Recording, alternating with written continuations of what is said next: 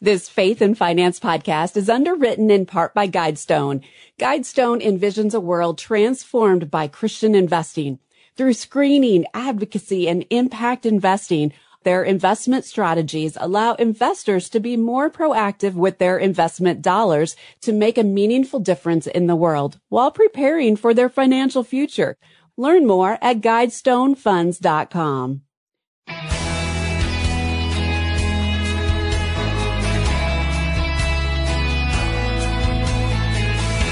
One of the best ways to save for your kids' education is now even more attractive. Hi, I'm Rob West. For more than 20 years, 529 Education Savings Plans have helped families pay for qualified school expenses while enjoying a tax benefit in the process. But there was also a major drawback. I'll talk about that today, and then it's on to your calls at 800 525 7000. That's 800 525 7000. This is Faith and Finance, biblical wisdom for your financial decisions. Well, if you've ever wondered how 529 plans got their name, it goes back to 1996 when Congress enacted Section 529 of the Internal Revenue Code, allowing states to establish and administer the plans. Each state has its own plan and they have differing benefits and requirements, but the common ingredient is that the money put into a 529 savings plan grows tax free and withdrawals for qualified education expenses are also tax free. The money can be used for grades K through 12 as well as college. So it's similar to a Roth IRA in that contributions are not deductible on your federal tax return. However, more than 30 states offer some kind of tax break. So depending on where you live, you could be eligible for state tax deductions or credits if you invest in a 529. These plans also offer you some flexibility in case things change. If one child doesn't use all of the money in the account, the beneficiary can usually be changed later to a different direct relative. In theory, a single account could survive for generations. Another nice feature, anyone can contribute, but it's usually better to have the account in a parent's name. There's also a potential financial aid advantage to a 529 plan. The FAFSA form, that is free application for federal student aid, counts money held in 529 plans at a lower rate than money in other accounts. That means money in a 529 plan won't count against you as much as other assets when applying for aid you can invest in any state's 529 plan and use the money to pay for an eligible college in any state. So 529 plans are flexible in many ways, but they come with one major restriction. Once you open a 529 account and put money into it, you've committed the money for education. If you don't use it for eligible expenses, those withdrawals will incur a 10% penalty and will also be subject to federal income taxes on the investment gains. And that's why more families haven't taken advantage of 529 savings plans. But all that is about to change as 529 account holders get a new way to rescue unused funds. As a part of the $1.7 trillion spending package passed last month, money left over in a 529 savings plan can be rolled over into a Roth IRA without incurring taxes or penalties starting in 2024. That's a potentially huge development as it removes a major drawback to 529 plans and will likely encourage more families to open the accounts.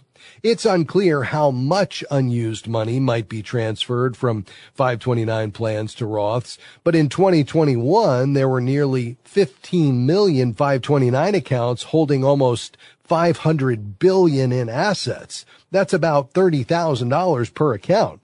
Critics of the new provision say it's a handout to the rich because wealthier families are more likely to have 529 plans than lower income families, and because the provision doesn't carry income limits. It does, however, have a number of other restrictions. For one, there's a lifetime limit of $35,000 on transfers, and rollovers are still subject to annual Roth contribution limits. In 2023, that limit is $6,500 or 7,500 if you're over age 50. Also, like any custodial account, once the funds go in, they become the property of the beneficiary. That means a 529 rollover can only be made to the beneficiary's Roth account, even though a parent or grandparent may be the owner. Most graduates with leftover 529 money won't be able to immediately roll it over to a Roth. To be eligible, the 529 account must have been open for at least 15 years and contributions and earnings must be in the account a minimum of five years before they can be transferred. Here's one thing. You want to save as much as possible for education so you can avoid borrowing. Remember Proverbs 22, 7?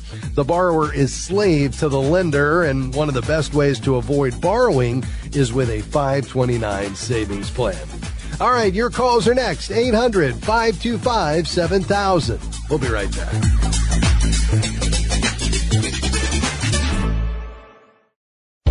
We are grateful for support from LightPoint Portfolios, which seeks out family and faith-friendly investments for 401k and 403b plans, integrating faith values and fiduciary duty. LightPoint Portfolios offers retirement plans for a variety of organizations such as businesses, nonprofits, and churches. And we're grateful for their sponsorship of the MoneyWise program. More information is available at lightpointportfolios.com. What if buying groceries, gas, or dining out could help change lives? With Christian Community Credit Union's cards that give to missions, you can help spread the gospel, combat human trafficking, and protect vulnerable children with every purchase at no cost to you. Apply for your card today. More information is available at joinchristiancommunity.com. That's joinchristiancommunity.com. The credit union is an underwriter of this ministry. Membership eligibility required. Welcome back to Faith and Finance. I'm Rob West, your host. This is where we apply the wisdom from God's Word to your financial decisions and choices. What are you thinking about? Let's talk about it. Financially speaking, we've got some lines open for your questions today at 800-525-7000. The calls are coming in quickly, so if you've got a question, why don't you get in line and so we can tackle that with you today. 800-525-7000. Before we head to the phones, uh, we started today on the topic of debt. Uh, you may be someone who's been thinking about, perhaps you're concerned about or struggling with credit card debt, but don't know where to start. Well, let me break it down into two categories. If you have less than 4,000 in credit card debt, generally speaking, the snowball method is the most effective. What is that, you ask? Well, that's essentially where you start with your budget get all your bills covered, look for places to cut back so you can free up margin, something left over at the end of the month. Now, line up the cards, the credit cards from smallest to largest balance, uh, pay the minimums on all of them, but that margin that you freed up in your family budget, well, apply 100% of that excess to the the balance uh, that's the smallest. Let's get that one knocked off. Maybe that's three or four months from now. It's gone. Well, that's going to give you the momentum, the encouragement to keep going right down the line. And uh, the data says that if you use that snowball method and see some progress, you're probably much more likely to continue making progress until everything's paid off. Now, if you have more than four thousand in credit card debt, well, our good friends at Christian Credit Counselors, an underwriter of this program, offers a debt management program that can get you out of debt 80% faster while honoring your debt in full. You'll have a fixed monthly payment that fits into your budget. They'll help you come up with that. And through the lower interest rates they're able to access with your existing creditors, well, it's a very effective strategy. You can learn more at christiancreditcounselors.org and get started today. All right, let's take your phone calls. 800-525-7000. We're going to begin in Farmington, New Mexico. Go right ahead, Roger. Hello. Uh, I have a CD that's going to be uh, maturing this week. Um, it's a sizable amount. I'm not sure if I'm at liberty to share that. Um, I'm thinking of different options based on what I'm learning and being told of. Uh, by the way, I do have a, a uh, financial advisor, a planner, and it's through him that I learned about uh, MYGA. I forget what that stands for. But as I understand it, uh, instead of a CD, it's uh, through, I guess, an insurance uh, company, and the interest rates are much higher than most CDs. Um, as an example, you know, four plus percent on the I call them MYGAs. Okay. Yeah. And and you said M Y G A, is that right? Yes. Uh huh. Yeah. Do you think that's a, a, basically a guaranteed annuity? I suspect a multi-year guaranteed annuity is what he's talking about. Uh, yeah, they they offer guaranteed fixed interest rates for a period of time, usually between uh, three and ten years. Um, you know, if you want tax deferral and a guaranteed rate of return, it is an option. Um, and so you certainly could look at that. Uh, CDs are paying obviously much better rates now than they were previously as the Fed fund rates, uh, Fed funds rate has continued to rise and it will continue, uh, this year in 2023 based on what the Fed is telling us. For instance, I'm looking at a, uh, a, uh, four and three quarters percent seed, uh, one and a half year CD right now um, you know, that's nearly 5% for the next year and a half. Uh, you know, you could push that out about the same level, about 4.6% for as much as five years. And, um, you know, that's a, a, pretty good rate of return and rates are continuing to rise. So I think we'll see that move higher. And so, uh, you know, one of the benefits of, keeping the money is the annuities tend to be complex and they've got surrender charges if you need to get your money back. Whereas with the CD, you'd have access to your money at the end of the term and you could either roll it over or if you need to take a portion of it to do something with, you could certainly do that as well. So I think that's the question is whether you want to lock it up into an annuity product that has some complexity and, uh, you know, some of the, um, you lose some of the liquidity in terms of, you know, until that surrender charge is, uh, until those run out, which could be, you know, as much as seven years versus a CD where, you know, if you built a CD ladder, maybe you've got a one, a two and a three year CD ladder, a third in a one year CD, a third in two years, third in three years. And then every 12 months, you're rolling a portion of that over to take advantage of higher rates, but you're also having a liquidity event at that point where you can get access to the funds without any penalties or charges at that point. Does that make sense, Roger? Yeah, as, as a matter of fact, that's what I have done. I had a uh, one year, 24 months, and 60 months. Um, okay. 60 months is maturing this week. And I did kind of that ladder effect. Um, the others I, I uh, reinvested elsewhere through uh, suggested investments through my advisor. Um, so yeah, this this one coming up. Uh, I mentioned MYGAs and you mentioned the CDs, which I uh, I have a printout from my credit union right now. You know, I went to them last week, and their current rate uh, ranges. Well, the, the high end is about 3.3, and surprisingly, that's only for a uh, 3.25. Excuse me, and uh, surprisingly, that's just for a one year uh, versus yeah. uh, 2.25 for a 60 month. So sure. Sure. Well, I think you first you got to decide kind of which direction you want to go. Uh, if you want to stay with the CDs, there are better options out there. So, for instance, if you head to bankrate.com, if you're comfortable using the internet, again, bankrate dot com and you were to click on the CD button, uh, they will show you who has the best offers right now for CDs. And what you'll find is that, you know, with a FDIC insured online bank that's, you know, has five star rating, which, you know, just has to do with the, uh, you know, it's, it's rated objectively by the Bankrate team on a number of factors, including service and the strength of the institution. Uh, you'll find that, you know, I'm looking at a CD right now from a five star rated online bank at 4.15 for 12 months. I'm looking at another one for, uh, a one year CD at 4.3. So there are other options. You'll get that FDIC insurance and you'll have liquidity in a year with a great rate in the meantime. So I'd check that out, Roger, at bankrate.com. Just do a search. You can put in your, you know, term length you're looking for, whether it's a one year, two year or more and find out who has the best options and then take advantage of it. If you want to go with the annuity, you certainly could. Just make sure you understand what you're getting into and what kind of surrender periods you'll need to wait before you get access access to the funds without paying any penalties. We appreciate you calling today, sir. God bless you. Thanks for being a part of the program. Folks, uh, we're going to be taking more of your questions. We've got some lines open at 800-525-7000. First, a quick email though. We receive questions all the time at askrob at faithfi.com. We try to get as many of them on the air as we can. Uh, this one comes to us from Ann. She says, we try to honor God by tithing on the gross income from our jobs. We own and rent out two single family homes.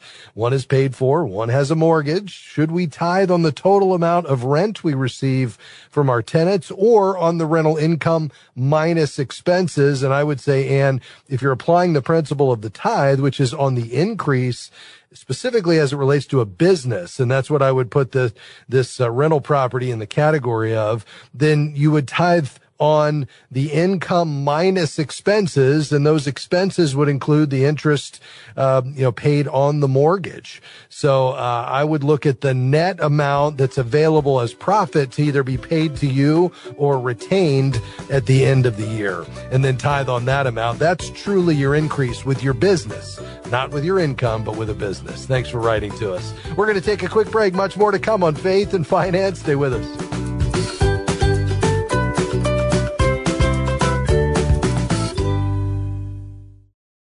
If you enjoy this radio program, you're going to love all of the many different resources waiting for you at faithfi.com. You'll find more powerful wisdom, podcasts, articles, videos, and more from partners like the National Christian Foundation, Sound Mind Investing, and Christian Healthcare Ministries. Connect with the community of thousands of Christians striving to be good and faithful stewards and check out all of the free biblical financial advice at faithfi.com. We are grateful for support from Praxis Mutual Funds. Praxis Mutual Funds has seven impact strategies that are designed to create positive real world change. More information is available at praxismutualfunds.com. The fund's investment objectives, risks, charges, and expenses are contained in the prospectus and summary prospectus. This and other information is available at praxismutualfunds.com. Investments involve risk. Principal loss is possible. Foreside Fund Services, LLC.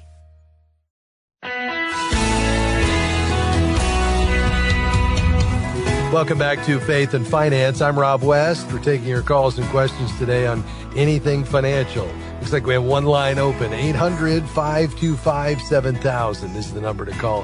Hey, it's a new year, so it's naturally a good time to review your budget. Well, to help, we're offering some special savings when you download the FaithFi app. Uh, not only can you manage money like other leading apps, but you'll also get access to leading biblical financial resources and a community of like-minded believers also on their own stewardship journey. Uh, no other finance app, uh, app offers all these elements in one place specifically built for believers. So just go to faithfi.com. That's our brand new website at faithfi.com and click the app button to get started. And know that when you use the app, you're helping to fund our ongoing outreach to share God's financial principles with others. All right, back to the phones we go. Lines are full. Some great questions coming up. Let's head to Alabama. Hey, Mike, thanks for calling, sir. Go ahead. Hey, thanks, Ralph, for taking my call. My sure. son is 39. He has a traditional 401k with the company that we work for. He was thinking about moving some to the company sponsored 401 a Roth. He knows it's going to be a taxable event if he passes some over to the, to the other one. Uh, but he is committed to 10% right now to his regular Roth. Our company matches three on three and then 50 cents on the dollar for the next two, up to $5. Uh, he is at 10%. I told him to back down to five so he gets the full match and then fund the Roth out of his excess that he was going to be putting into the other one, but he was wondering would he have enough time to recoup the taxable event, uh, probably working another 20, 25 years if he moved a portion out? And if you think he would, how much do you think would be a smart move? Yeah, very good. And does he have the funds available to pay the tax without having to access that from uh, the 401k? Uh, I'm uh, just for the sake of this argument, yes. But if he don't, then we'll know that you know that's going to have to come out of that also. So because he sure. he's not he's 37, so he'd have to pay the penalty and the tax. Uh, yes. So he's just wondering about being able to have enough time to recoup that. And I told him I wouldn't give Uncle Sam that money. I would just take my five, take my 401k down to five, and then take the Roth and bump it up to 10. Yeah. Now both are 401ks. You're not talking about a Roth IRA. You're talking about the Roth 401k in addition to the traditional 401k, correct? Correct. And they're both okay. with our same yeah. employer. Yeah. Okay.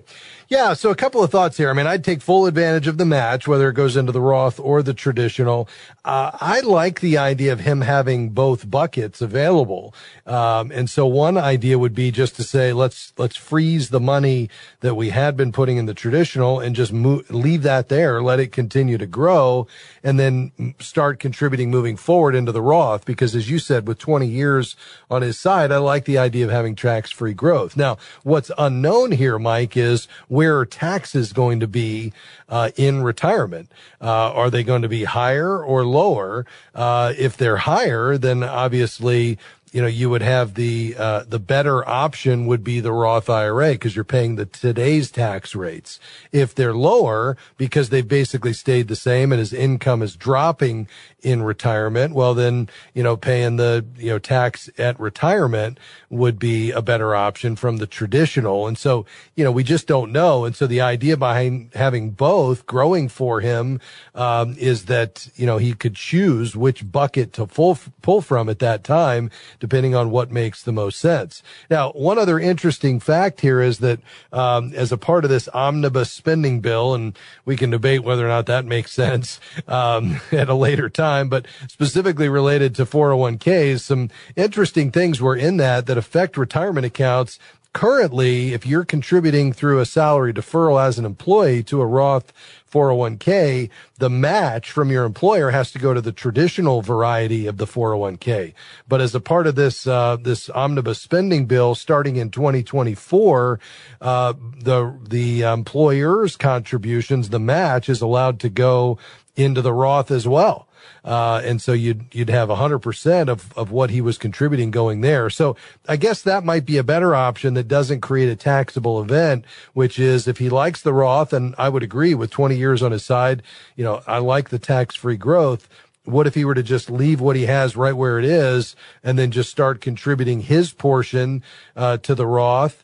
And then in 2024, he could have both his and the employer's match going into that Roth. What are your thoughts? Well, he, right now he's contributing 15% to the traditional. so would you just do five to capture the traditional match and then well, go to the Roth they don't, 10? Yeah, they don't give him the match on the, on the, uh, the Roth contributions? Not yet. They may after this new bill uh, comes into effect, but right now well, they don't do a match on the Roth. Okay, you may want to just double check that uh, because mm, you know, usually the match is not subject to whether you choose the Roth or the traditional. They match regardless. It's just that their match goes into the traditional, even though you're putting your salary deferral as an employee into the Roth. So what I what I would suspect happens is if he were to call HR and say, "Listen, starting today, I want to put 15% into the Roth," they'd say, "That's fine. We're going to match up to three, and then beyond that, 50 cents on the dollar." Our portion is going to go into the traditional IRA. You're still getting the match, but it's just going into the pre-tax version. And then come 2024, they'd be allowed to put it into the Roth if that's where he wanted it to go. Does that make sense? Oh, yeah, yeah, that makes yeah, sense. Yeah. That makes sense. And that that's probably right. the way it is. The the other thing to consider is not every company allows you to make a transfer to convert an existing traditional 401k to a Roth. So moving that money is not a given. Uh, they may not even let him. Uh, but I think the bottom line is perhaps the way to think about it is where do I want future contributions to go rather than creating a taxable event? And I would say let's leave the money in the traditional right where it is. He starts putting 100% in the Roth, assuming they're going to match it, into the traditional. And then until uh, 2024, we stay on that track. And at that point, we can have everything going into the Roth 401k, which I think could be a, a great option. Listen, if he has any other questions, have him give us a call back. Thanks for checking with us. And that's going to do it for us today. And as we wrap up, I really want you to know how much I appreciate the time you invest with us each week. You're taking time to listen to this program and committing the principles we talk about each time to your financial life. And that lets me know the work we do here is worthwhile. And even though you hear my voice on the program, I'm not doing this alone. We have an incredible team that helps with research, handles the production of the program, develops great resources like the FaithFi app and the faithfi.com website, much of which we give away for free. And that wouldn't be possible without the financial support of listeners like you. If you're not yet one of our financial partners but would like to be, would you visit our website, faithfi.com? That's faithfi.com and click the give button to sign up. We'd certainly be grateful. In the meantime, please tell a friend about us, then make plans to join us again next time, right here on Faith and Finance. Faith and Finance is provided by FaithFi and listeners like you.